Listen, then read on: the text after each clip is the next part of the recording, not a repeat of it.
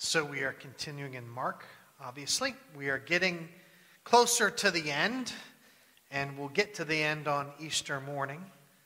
Um, this morning's passage follows soon after what happened, what we talked about last week. So I'm hoping for many of you, you heard the message last week because it's going to flow right into what we're talking about this week. But I want to start with the story of Denethor, the last steward of Gondor. I'm sure you're all familiar with him, but just in case you're not, I, I have my uh, helpers here are gonna. We have a map to show you where Gondor's at. Our little map of Middle Earth. So, and it's also on the screen in case you can't see this very well. But um, Gondor, the great city of city is right down there. It's at the south part of Middle Earth. It's the huge mammoth city that has withstood the evil kingdom of Mordor, which is right next door, run by Sauron, who sends his orcs and armies to de- destroy Gondor. This is very important. You need to all get this right. And so, the, the one time Gondor had a king and a line of kings but they had gone missing, and they had put the steward of Gondor in charge. They were just running the city until the king would return. Well, the kings had gone missing for centuries. So I think we're done with the map. So thank you guys. Thank you for, yep, yep. Um, if you want to look closer later, uh, you could also look at the map I have in my office of Middle Earth. Um, so the stewards had been running the city of Gondor for a long time. But the crisis in the, the Lord of the Rings, obviously I'm referring to J.R.R. Tolkien's The Lord of the Rings series, is that the armies of Mordor were coming and the king was returning to his city. Aragorn, the true king, descended from the kings of old, but Denethor, the last steward, did not want to give rule back to the kings. He did not want to receive Aragorn as the rightful king of Gondor. He thought he could save the, the, the people in the crisis they were facing. And in the end, he, he, he gave over to the lies of the enemy and fell into despair and took his own life rather than trust the king could save the people. J.R.R. Tolkien was a believer, um, a Catholic Christian, and I, I'm convinced that the themes from Scripture work their way into his book. And this is one of the clearest ones I see. It's the same thing that's happening in our passage. Jesus, the right and true king, came to his city, his people, the Jerusalem, he came as the rightful king. And that's what we talked about last week that Jesus entered as the Messiah, riding on a donkey. And he took authority, he, he cleared the temple. But the ones who had been given charge of the temple and the city were not willing to yield to the Messiah, to the one that had come. They were going to hold on to power to the very end. That's what's going on in our passage today.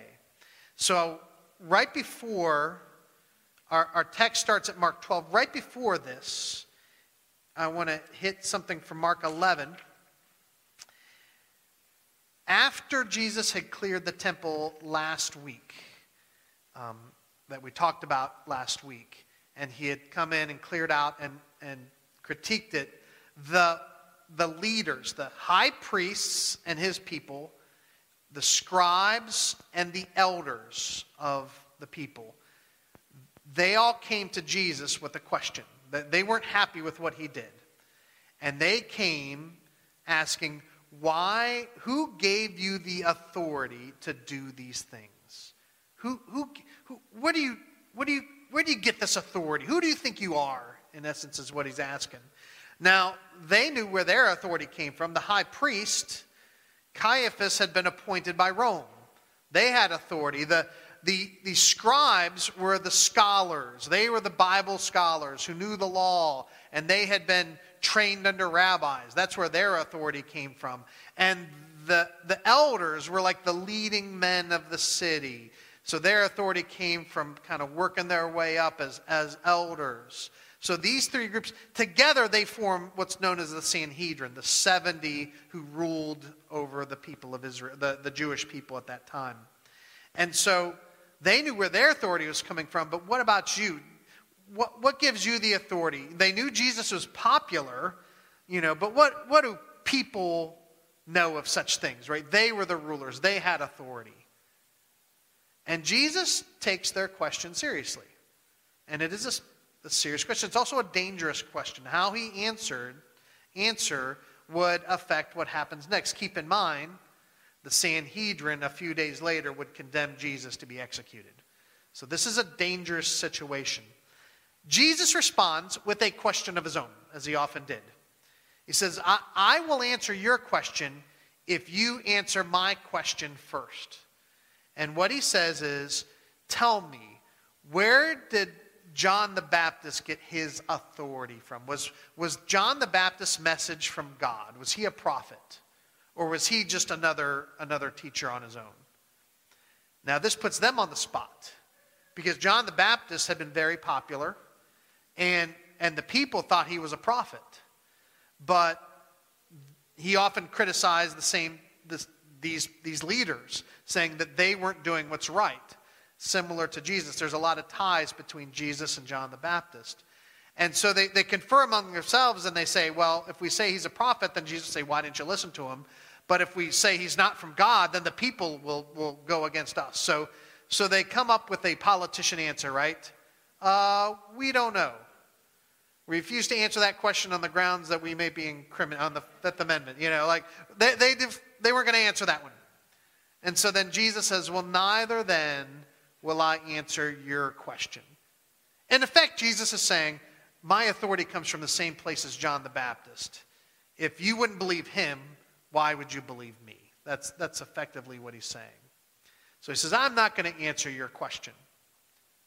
What do you think Jesus does then? He answers their question, but he does it with a parable, which is the Jesus way of answering questions. Let me tell you a story. And so he tells the story that, that we read. And it's called the parable of the vineyard, or sometimes the parable of the tenants.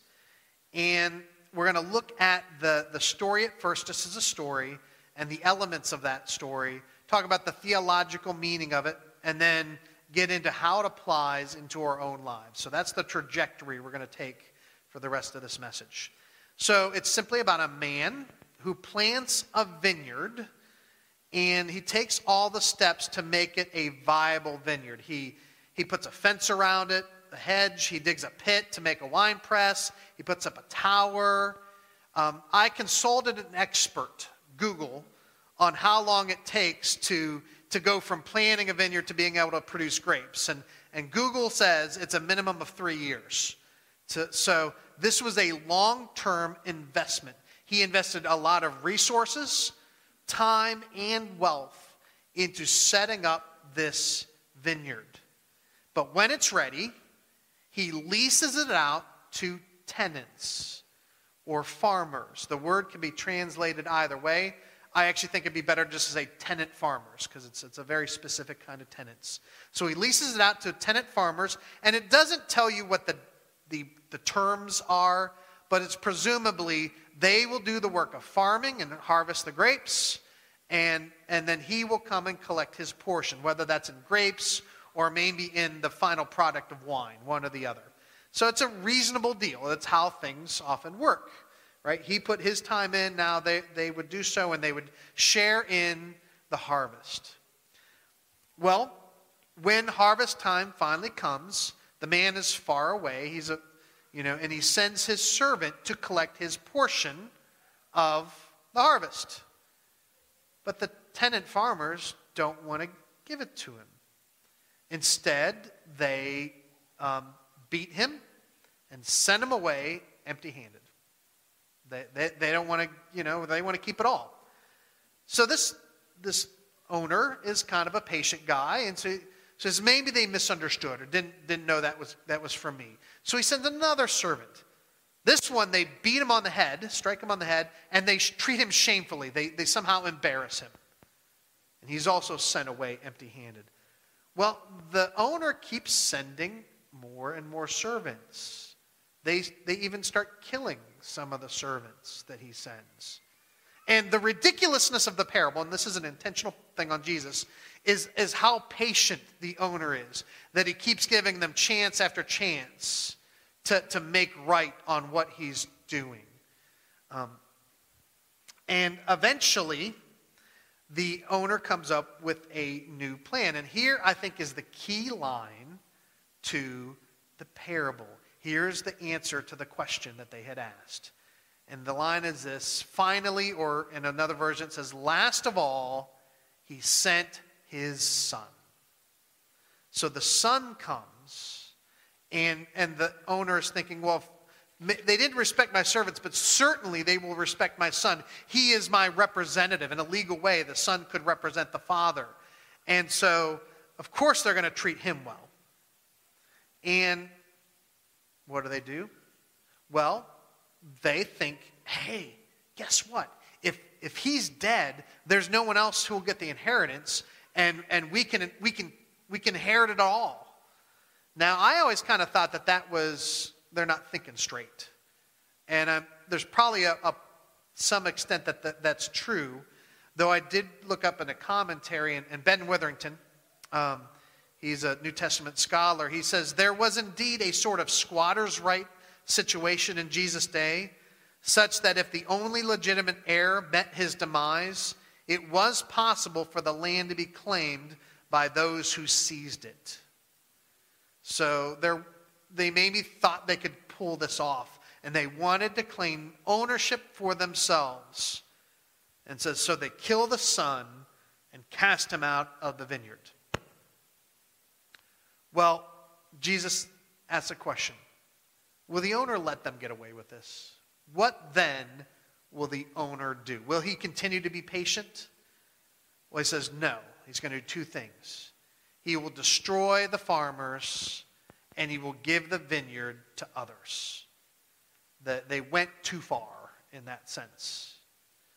Um, I was thinking about, I, I, I don't know the details, but I remember reading how in our current, because of COVID, they, they made it so that you're not allowed to kick out a, a tenant who's not paying rent, and they're talking about extending that. And you just got to wonder how long could that work, right? You know, if someone doesn't pay rent, how long can you let them stay there? and, and do that part. Eventually, it comes to an end. I, I, at one point when I was before married, um, I had a college student, college come stay in my apartment. I had a pretty good sized apartment. There's an extra room. And so we split the rent. And uh, he kind of went into a spiral, I think, of depression. He got kicked out of college. He, he, got, he lost his job. He stopped paying rent. And I'm like, for a while, I'm like, okay, try to give him another chance. Eventually, I just had to kick him out, right? And, and he was aghast that when I finally did tell him that you got to leave, you got to get out of this apartment, he just couldn't believe that it had finally come. But at some point, there comes an end. So let's talk about the elements of this parable. Some of the parables Jesus told are hard to interpret sometimes of what he means. This was not one of those. It's, in fact, it says they could perceive that, that who he was talking about. So, first of all, the vineyard is Israel, and the owner is God. This is taken from Isaiah 5. Actually, Jesus, you could, if you'd read Isaiah 5, it's almost the same story. God plants the vineyard of Israel and expects that to produce good fruit.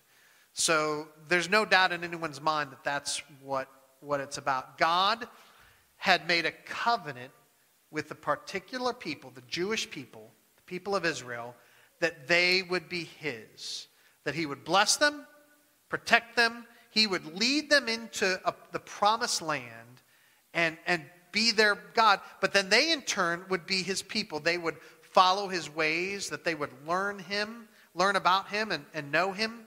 And, and most of all, the fruit that they would bear is that they would in turn honor God and bring the knowledge of God, the light of God, to all nations. That was what God's intent was. God had made the covenant with this, the people of Israel. They are the vineyard, He's the owner. The tenants, in this case, are the leaders in Jerusalem the chief priests, the scribes, the elders, those who were given charge, stewardship over the, the people of Israel to lead them properly, the Jewish people. And then the, the, the servants, the bondservants, who the owner sends and are mistreated, those are the prophets whom God had sent over the many centuries to his people and they were often mistreated. In, in Elijah's time, it, Elijah at one point thought he was the only one left. He thought all the other prophets had been killed because many were. Um, he was wrong. There were other prophets, but, but they tried to kill Elijah as well. Um, and in Jeremiah, he was another prophet. They mistreated him. They, they lowered him down into a, a cistern, a well, and they, he, they, he was stuck in the mud for days until someone could finally raise him out. And so that you could find all kinds of examples. And what you see in the, the Hebrew Bible, the Old Testament, is the patience of God almost to the point of foolishness. God would send servant after servant. He kept giving them another chance. And, and they might repent and come back to God for a generation, but it never seemed to last. And that's the story. If you'd read the, the Old Testament Bible, it would keep, you'd see that happen again and again. And then, last of all, the final messenger, the final one to come from the Father, is not just another prophet. The Son is the, Jesus is the Son. And here he's answering the question Where did you get this authority? I am the Son. It's a bold claim right within this parable of who Jesus is and who he represents. He's not just another prophet, he is the Son of, of the Father. And the thought of the tenants if we kill him, we will get the inheritance. Caiaphas was the high priest. And in John 11, it talks about how the Sanhedrin are debating what to do with Jesus. And here's what Caiaphas says um, Caiaphas, who was high priest that year, said to them, You know nothing at all. You do not realize that it is better for you that one man die for the people than the whole nation perish. See, Caiaphas and the leaders were convinced they had to kill Jesus, otherwise, he'd be so popular he'd end up bringing the Romans down upon them. They thought they could, if they held on to power, that they could save the Jewish people from destruction save it from the Romans. And they, all they had to do was get rid of Jesus. And so what did they do? They killed him and threw him out of the vineyard. It, it's interesting if you compare Mark's version to Matthew's version. It's just a slight change. In Mark, they kill him and throw him out of the vineyard. In Matthew and also Luke, it says they threw him out of the vineyard and then killed him.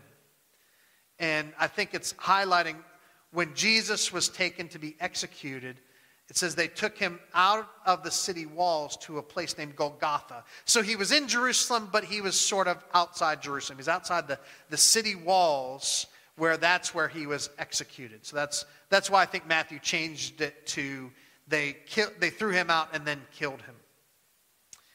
And then the last part of the parable is the destruction of the tenants in 70 AD, as part of the Jewish rebellion against Rome, the, the leadership of the temple and all the leaders, those who came after them, um, all these leaders would have died, been killed in the siege when the temple was destroyed. Jesus warned his own followers to flee the city before they saw that happening, when they saw the signs. Flee the city, get out of there, because this city is not going to last much longer. But the temple rulers stayed to the very end. So the tenants were destroyed. Often, as, as I said, people sometimes didn't understand Jesus' parables. This one they understood. It says the, the leaders, it says they perceived he was talking about them. And they, they said, they got to arrest this guy. They got to get rid of him. They, they, they get the point right away. They know Jesus is saying, uh, speaking against them when he, when he did this. And in the midst of that, there's this quote from Psalm 118. And I think this, this points to some interesting things. It says, The stone that the builders rejected has become the cornerstone.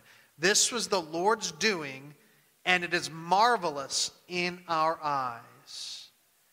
Jesus sees what's going to happen. He knows that he will be rejected. He is the cornerstone. He knows that he will be rejected and killed. He also knows that, that through his death, he will become the basis of salvation for all peoples. That God is going to build this new thing, the, the people, that, that he is going to be the keystone by which this new thing will arise. And it's pointing to God's unbelievable amazing, astounding plan of salvation that he had been working for centuries to bring about. That, that this is all part of God's vision. And it started with the Jewish people. Really, it started even further back with one man, Abraham. Abraham and his descendants, the people of Israel, God chose them to be his people. And you see, what had happened is humanity, mankind, had so lost touch with the true and living God that, that they conceived of the gods and the poly, maybe you know your Greek mythology, or that, that, the, that they didn't know God. They only had all these visions of these other gods and goddesses, and, and, and they were so far from the truth that God could not just bring down a book and say, Here's what I'm really like. God had to teach humanity. It was going to take him centuries to do it. And so he started with one people, and he taught them all about himself, his ways, his character, his nature. He, he chose Israel to be his people so that through him they could bring the message to humanity of what he was really like. And there are three truths that, that we see. If you want to summarize it all, the, the first one is this there is one God who is the maker of all.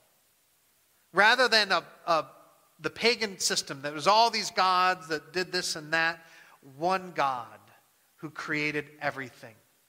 That's key to the message of Israel. The second truth is mankind, both male and female, are created in the image of God. The pagan religions, people were created to serve the gods. But in Israel, they knew we're made in God's image because we're meant to know God and be known by God. God made us in his image so we can relate to him and, and we can know him. And then the third truth God calls all people to do what is right and good. In the pagan religions, the gods themselves aren't good. They, they don't, there's no ethical standard for the people in them. But, but God gives His word, His Ten Commandments. He wants people to do what is right. And, and so He teaches that to his, to his people through the law. God gave this to Israel so ultimately they could bear witness to it to all people, all humanity. And God was patient over the centuries, continuing to send prophets and messengers, trying to guide his people in the way, till ultimately God sends his one and only Son when the time was right. And then here's, here's the plot twist, right? When, when you finally get to God's, the ultimate expression, the ultimate messenger, his Son coming, what happens? The stone is rejected. The stone is, is the, Jesus, the Son, it, it would give his life by dying on the cross. And that was part of God's salvation plan. That the Lord would set us free from the guilt and condemnation of sin as Jesus gave his life on the cross. God saw the whole thing and put it together. And now it is through his the church, his people, those who have aligned themselves with Jesus we become part of this new building with Jesus as the cornerstone, that's built on the foundation of the, the Jewish people, the truths that they laid out, that, that now all who align themselves with Jesus, who, who fit with the cornerstone, become part of this new building of God's people that He's building in the world. The one thing I want to clarify in this is, is the tenant farmers who lost their place. You know, I will take, take the vineyard from you and give it to others. That represents the leadership of the Jewish temple and the, the, peop, the leaders in Jerusalem. It does not represent the Jewish people as a whole. The Jewish people have not been kicked out of God's plan. God still has a place for them in his, his salvation economy. First of all, they're invited, just like all of us, to, tr- to trust Jesus and become part of this, this, this building that he's doing. Um, and, and all the initial believers of the church were Jewish, all the apostles and all the, the it's only later as the message goes out to the non Jews that the, the number of Gentiles starts to overwhelm the, the number of Jews. Um, and so the Jewish people have a place. They're not kicked out. In fact, when the Bible later describes it, he says, um, Paul writes how it's like an olive tree. It's not that God starts with a whole new olive tree. Instead, he grafts non Jews onto the original tree that were grafted into the people of God. And so we are built on the foundation of the apostles and prophets who were all Jews. And I would submit to you that the Jewish people, even those who do not believe Jesus is the Messiah, still have a place in God's economy. God is still doing something. And, and here's the thing they're still bearing witness to those three truths, right? There is one God we're made in God's image, and God calls people to do and live rightly. Without those three truths, the gospel of Jesus doesn't make any sense. Unless those three truths are established, the gospel won't take root in people because they can't understand it. And so they still bear witness to those three truths. And there's hope that it talks about in the Bible that before the end comes, there will be an inswelling of those who are ethnically Jewish back into the church to, to rejoin in God's plan. So that's the, the good news. That's the, the plan of salvation, and it is marvelous in our eyes.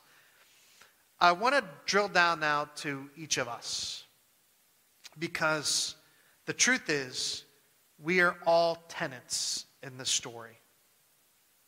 This is all about us. It's how, how we respond to the coming of the true King into our life. You see, everything we have our life, our stuff, our uh, gifts and abilities all we have, we have from God. He made us. We didn't do it ourselves, but we have been given stewardship of our own life for as many years as God gives us. The problem is, we don't want to be stewards. We want to be the king and ruler of our own life. We want to be the owners of our life and ourself. Our natural tendency is to resist the rule of God over our life. If you want to, to drill down, what is the essence of sin? It's not just doing bad things. The essence of sin is that we say to God, I decide for myself what is good and evil, what is right and wrong. God, you don't tell me what to do. I decide for myself what my life will look like. We want to make ourselves as the ruler of our own life. But when we're confronted by the gospel, the good news of Jesus, Jesus comes to us as the king. He comes to us, and we have to decide are we going to shut him out and resist his rule, or are we going to yield and affirm that Jesus Christ is Lord, is Lord of all, and is Lord of me? On the handouts, if you, you have those, I'd invite you. If not, maybe you could look at it later. I have these circles, and I want, I want us to think about this as a picture. And so in the top circle, I want you to, you could write um, in the center box, that's who's in charge of your life. That's who's ruling.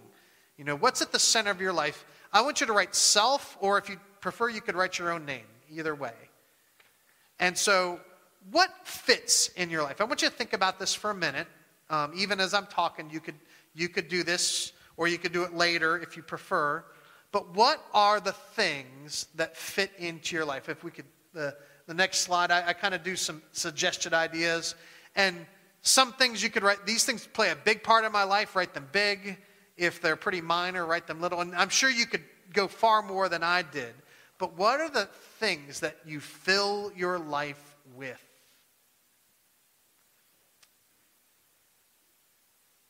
When we say yes to Jesus, and 1 John 4 says, Whoever confesses that Jesus is the Son of God, God abides in him and he in God. I don't have a slide for this, so don't, you don't look up there. But what we do is, in a sense, we receive Jesus into our life. And what we tend to do, though, is make Jesus another little mini box that's a part of our life, right? It's a, he's another part of it. And he's, yeah, I have, I have work, I have family, I have Jesus, right? I, he's another component of our life. The problem is, is Jesus is Lord. And he comes and he says, if I'm here, I'm here as the Lord and rightful king of your life.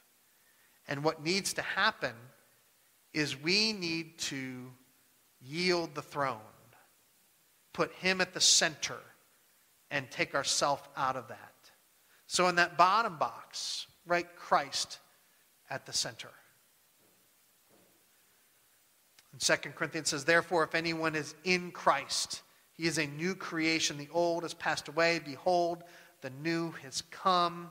When we put Christ at the center of our life, our life starts to take new dimensions. The things in our life that we fill it with start to look different and start to, to, to take on a different flavor.